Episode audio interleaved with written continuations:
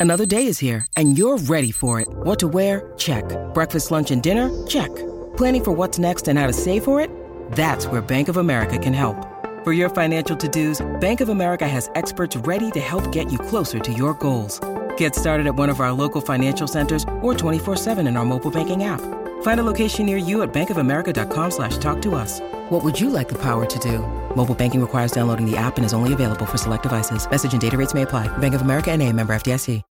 When you need mealtime inspiration, it's worth shopping Kroger, where you'll find over 30,000 mouthwatering choices that excite your inner foodie. And no matter what tasty choice you make, you'll enjoy our everyday low prices, plus extra ways to save, like digital coupons worth over $600 each week. You can also save up to $1 off per gallon at the pump with fuel points. More savings and more inspiring flavors make shopping Kroger worth it every time. Kroger, fresh for everyone. Fuel restrictions apply. Whether you're buying a new car or used one, it's a big investment, which is why you should choose Pennzoil Platinum. It helps extend the life of your engine and protect it up to 15 years or 500,000 miles, whichever comes first, guaranteed. That's because Pennzoil's base oil is made from natural gas and 99.5% free from engine clogging impurities. The proof is in the Pennzoil. Enrollment required. Keep your receipts. Other conditions apply. See pennzoil.com slash warranty for full details. Find it at Firestone Complete Auto Care. The Madhouse Chicago Hockey Podcast. Over the line, Orr throws it. He's in. A backhander and a save by Tony Esposito. Stan Mikita was a, a small guy, very cocky in those days. A right hand by Magnuson, and he puts that guy down. Magnuson trying to tear his hair out. NBC Chicago's James Neveau. Murphy picked out of midair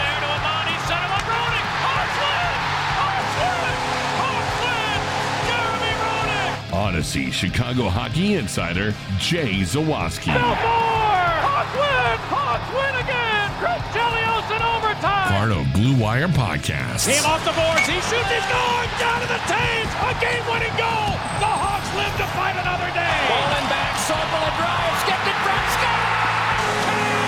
The Madhouse Chicago Hockey Podcast. Chicago's going to be in last place Clear forever. to center for Toews, he got a breakaway!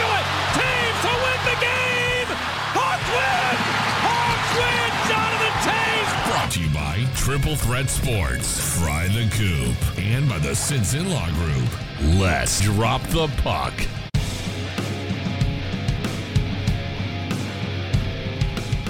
Welcome in to the Madhouse Chicago Hockey Podcast postgame show. Jay Zawaski with you here solo tonight after the Hawks lose in Calgary 5 to 2 and oh that sounds bad. It wasn't that bad. Calgary scored two empty netters and actually took the lead on a pretty fluky goal. A centering pass from Tkachuk hits Seth Jones in the skate and jumps over the shoulder of Marc Andre Fleury. And we're going to get into all of it. But again, thanks for joining us here tonight. Follow us on our social medias at Madhouse Pod on Twitter, Madhouse underscore pod on Instagram. Find us on Facebook, Madhouse Hockey Pod.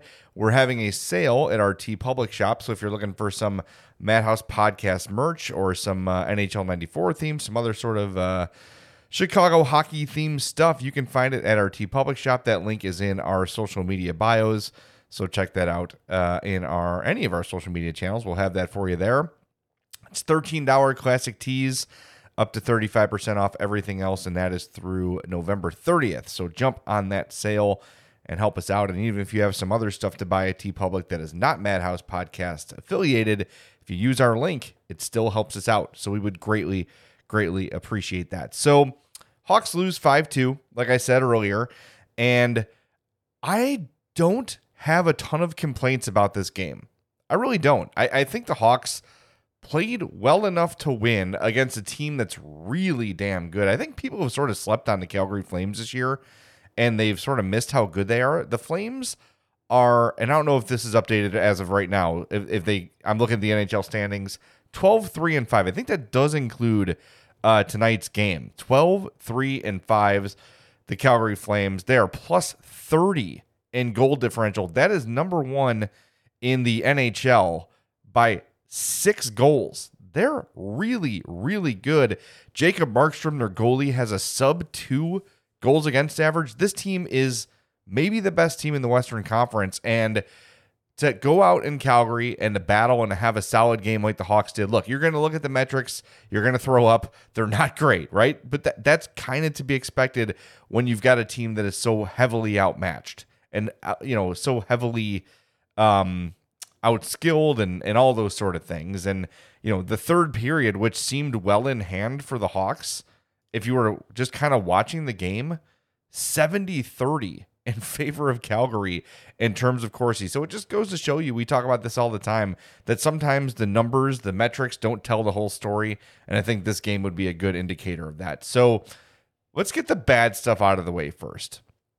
I think we're still seeing the Hawks a little bit cautious, a little bit hesitant to take shots that are there they're a little a little bit hesitant to make a mistake, and I understand that. Like I just said, they've got a pretty small margin for error, especially when they're playing against a team as good as Calgary. But we saw, you know, when they press the issue, when they're trying to get back in the game, they can actually dominate the play for a little bit. They had a really solid couple shifts in the third period, including a really long one by uh, Toews and Hagel and Kubalik were out there for a while, and uh, just a really solid shift long time in the Calgary zone. And we're still seeing, though, even when they have those sustained shifts, they're not getting the shot attempts, they're not getting the shots on goal that you would think those sustained shifts do. And this is sort of what we've been talking about for a lot of the season is when they're sort of feeling like they can't make a mistake,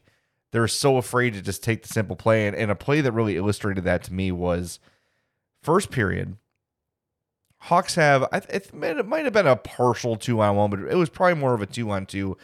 Jake McCabe is breaking down the left side. Patrick Kane is is heading t- towards the slot on the right side. Jake McCabe has a wide open lane to shoot. Wide open lane to shoot. Instead, Jake McCabe, noted defensive defenseman, tries a spinorama backhand pass to Patrick Kane. Now, look, if it had worked, we'd all be laughing and joking about it. But look, this is just a microcosm of what has sort of frustrated me about the Hawks this year. When you get wide open looks at the net, take the shot.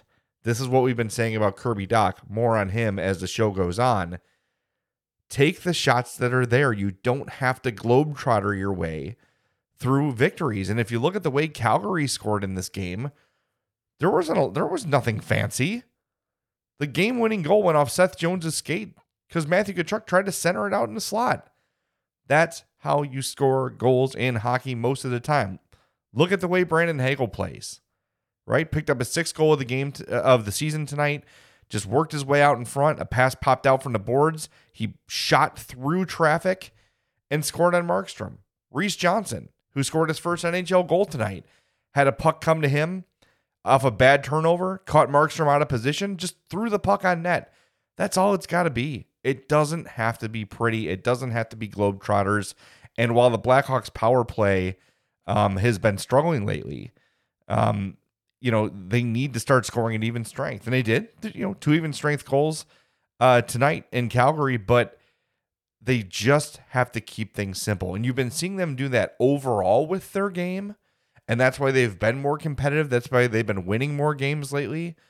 But you got to have that mindset in the offensive zone as well. It doesn't mean don't pinch and take a chance. It means when an opportunity presents itself, put that puck on the net and get a scoring chance. Shoot it low. Hope for a rebound. Hope someone's crashing the net.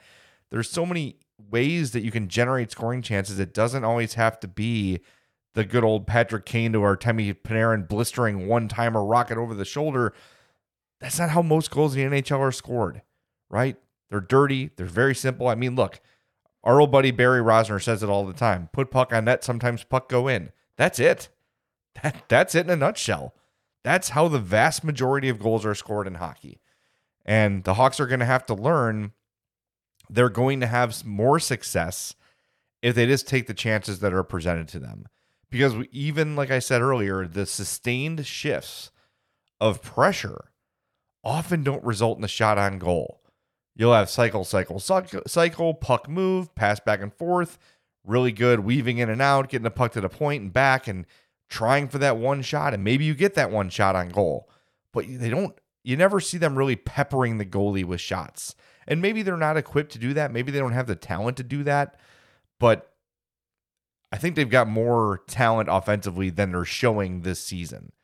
Definitely. And I think most people listening to this podcast would agree. Want to shout out our guy uh, for sponsoring the Madhouse Chicago Hockey Podcast, Kent Sinson of the Sinson Law Group. After over a decade prosecuting homicide cases as an assistant Cook County State's attorney, he opened his own firm over 20 years ago, specializing in all forms of personal injury cases, including injuries as a result of accidents involving cars, trucks, motorcycles, bikes, boats, planes, buses, construction accidents, nursing home abuse, medical negligence and birth injuries, slip and fall cases, and injuries as a result of hazardous drugs or products.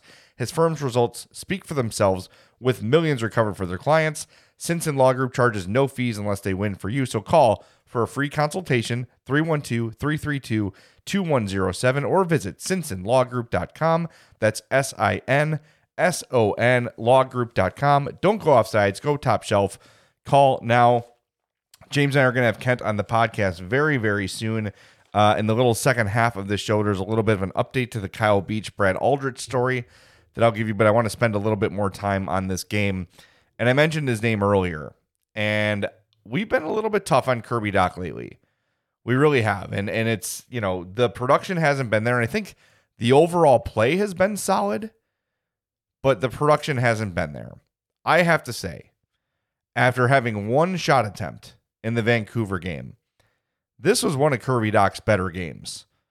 Yes, he finished the game a minus three, but 1952 of ice time, four shot attempts, including three shots on goal, uh, 36% on the faceoffs, which is not good. We'll get to that. He had a hit, he had a block shot, he had a fight. I wouldn't say he won the fight against Blake Coleman, but he didn't necessarily lose it. Coleman got the first big punch in, but eh, Dach kind of held his own. I just like the way he was dictating the play in this one. When he was in, when he had the puck, he was moving it. He was making plays, making passes. I saw him make a couple tape to tape passes from his knees. Really solid game for Kirby Dach. Again, no points produced, but overall, a really solid effort from him. Led the team in Corsi, 62 50, 20 uh, shot attempts for, with him on, him on the ace, 12 against.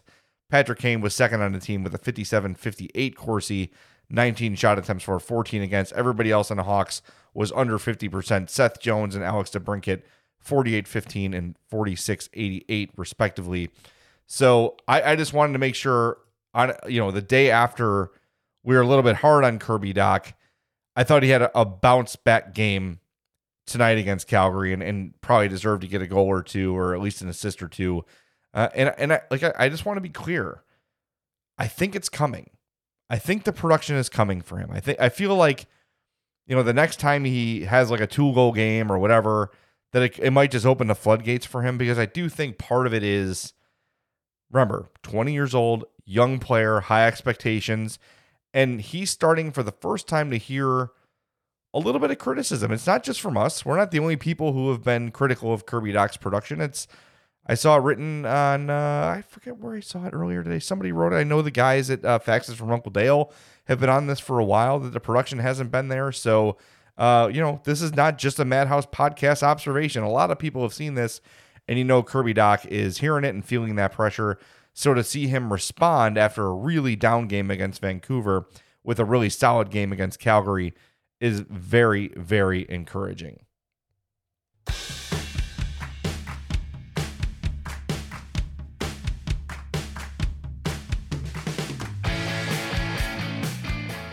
Welcome back into the Madhouse Chicago Hockey Podcast. It's Jay Zawaski solo on this one. James Neveau off for the night. By the way, if you're going to be at the game on Saturday against the St. Louis, I'm sorry, on Friday against the St. Louis Blues, the matinee at 2:30, James and I are going to be there together with our wives. So if you see us, say hello. Maybe I'll bring some Madhouse stuff with me. Maybe I'll have some buttons or whatever, and if people notice us, we'll hand some stuff out. I don't know. I don't know. Or you can buy it yourself at our TeePublic sale. Damn it. No, I'm just kidding. Uh, but yeah, we'll we'll bring some stuff with us for you recognize us at the Hawks game on Friday, and uh, we'll give you something. How about that? That sounds good. It's it's gonna be fun. It's gonna be my first Hawks game in obviously a couple years, and I'm just really excited to be back at the UC and taking in a hockey game. All right, before we uh, went to the break, mentioned a little bit of a development in the Kyle Beach situation. This is from TSN's Rick Westhead, who, as everybody knows by now, has been completely on top of this entire saga. He says the Chicago Blackhawks and a lawyer re- representing Kyle Beach and John Doe 2 have agreed to mediation to try to settle the two lawsuits. The sides are scheduled to meet in December for a day to try to settle Beach's lawsuit before reconvening for a second day regarding John Doe 2's case. Yes, there's reason to be optimistic, but it's also important to manage expectations. Mediation is non binding. Either side can walk away at any time. But if you've sort of looked through the people who really are in the know about the situation, this is uh, probably an encouraging sign that some sort of settlement's going to get done um, with Kyle Beach and with John Doe too. Uh, again, Kyle Beach, I believe that day. West, I didn't say specifically, but I think it's December 15th. I'm almost certain I saw that. So hopefully, uh, the mediator can come to an agreement that's suitable for both sides and all parties can move on. And I hope Kyle Beach and John Doe too get everything they need, get everything that they deserve. And uh, I'm confident that they will. And, uh, you know, hopefully everyone can start to put this thing behind them. I know you know the scars of what happened to Kyle Beach and John Doe 2 and the other victims of Bradley Aldrich uh, can never be erased. So hopefully uh, those two are done right by and uh, they're taken care of for a good amount of money that will take care of them for a long, long time. It's just uh, an ugly situation that seems to be, if we're optimistic, seems to be coming to an end, at least in terms of the legal uh, side of things. But um, yeah, I think that there are, there is reason to be optimistic that this thing is going to get uh, solved one way or another. In uh, in the case of Kyle Beach and John Doe too. So keep your eye on Rick Westhead. Of course, we'll stay on top of this stuff. And when we have Kent Sinson on, he can sort of tell us like, okay, what happens in these mediation meetings? You know, is it kind of like an arbitrator in baseball where you're like, oh, you want this much and they want to pay you this much? Let's meet in the middle. Yay, everybody's happy. It's not that simple, of course. So we're going to bring Kent Sinson on for his expertise as well. Okay, to wrap things up. Before I do, uh, I know it's just me tonight, uh, and James was going to be here but can't be, but this is our last show before Thanksgiving. So I want to make sure I take a minute. Stop the music, dumbass. Okay. I don't know why I hit the music so early. I just want to say to all the Madhouse podcast listeners a heartfelt thank you.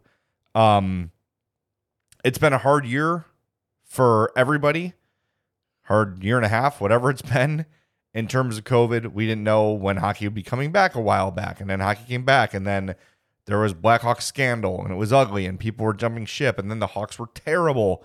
Well, the one thing that we have been able to rely on for all these years has been you, the Madhouse podcast listener. And if you missed a couple episodes ago, um, it was revealed that we have passed the 1 million download mark all time, um, which is absolutely insane considering I've been told my entire career that there's just not an audience for Blackhawks.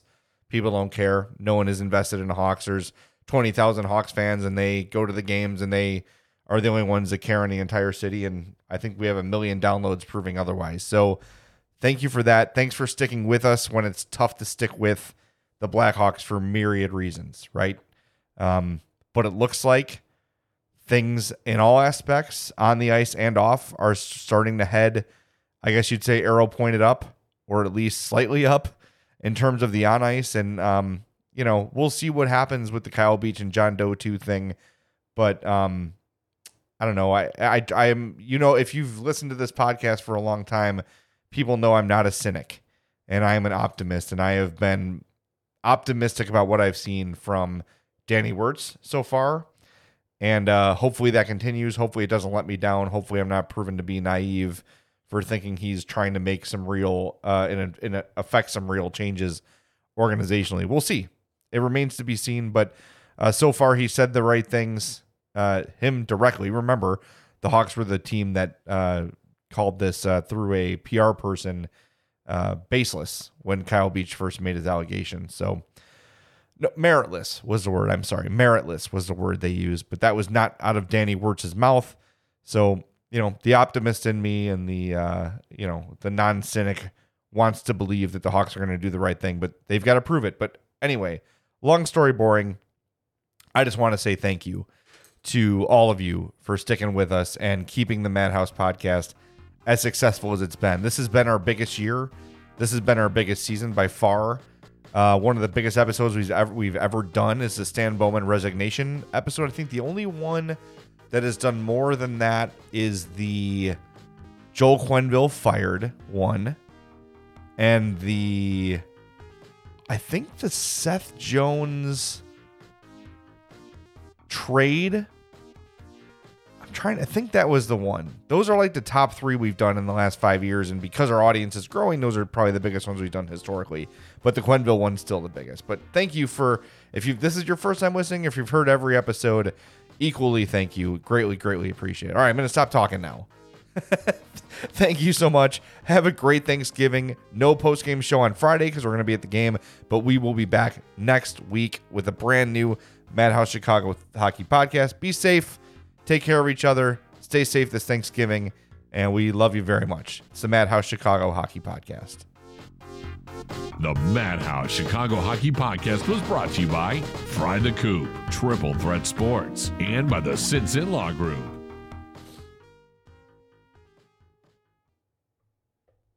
I'm Amira Rose Davis, historian and co host of the sports podcast Burn It All Down.